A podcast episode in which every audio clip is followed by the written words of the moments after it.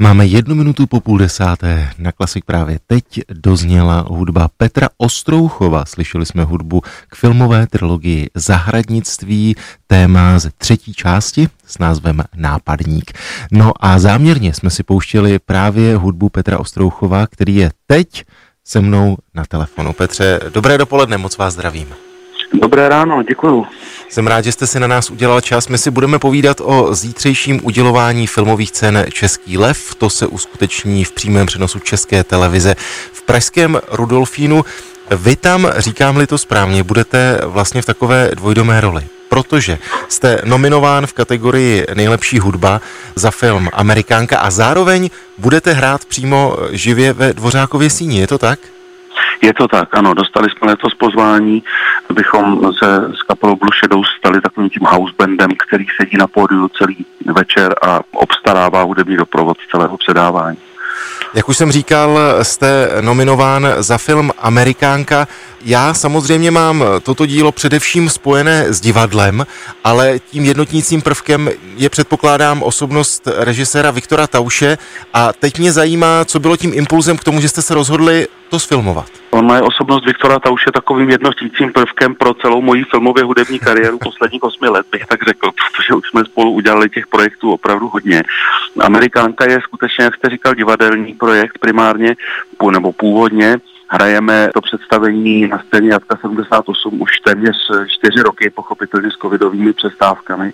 A v roce 2020, kdy nám covid zabránil hrát na divadle, jsme s tím představením objeli mnoho prapodivných lokací, z níž jsme to představení streamovali naživo nejdříve po internetu, pak dokonce i e, živě do kin.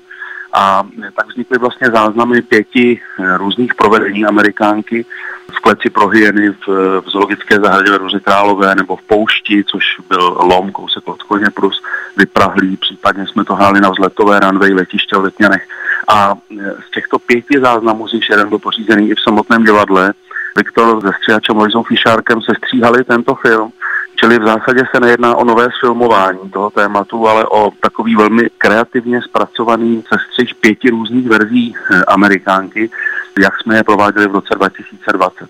Shodou okolností právě v těchto dnech Viktorka už začíná natáčet tu pravou filmovou Amerikánku, ve které už nehrají ty divadelní herečky. Má to svůj vlastní scénář, točí se vlastně úplně jinak. Společné bude pouze to téma, takže do roka a do dne tady bude další Amerikánka. Jak už jsem říkal, zítra večer budete na pódiu Dvořákovy síně Pražského Rudolfína. Předpokládám, že vy velmi dobře znáte ten scénář toho večera.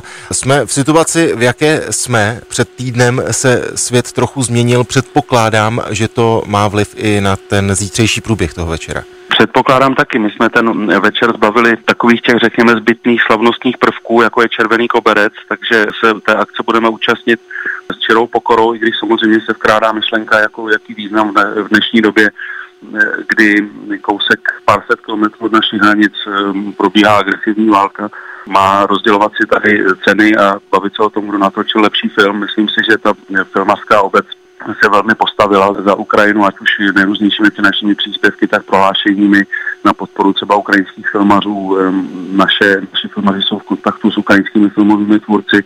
Myslím si, že využijeme ten večer k tomu, abychom i nějakým způsobem demonstrovali vlastně podporu ukrajinskému národu v této nesmyslné válce.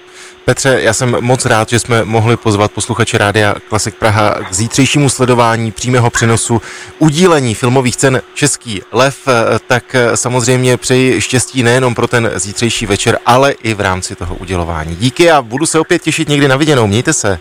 Děkuji moc, hezký den, nashledanou.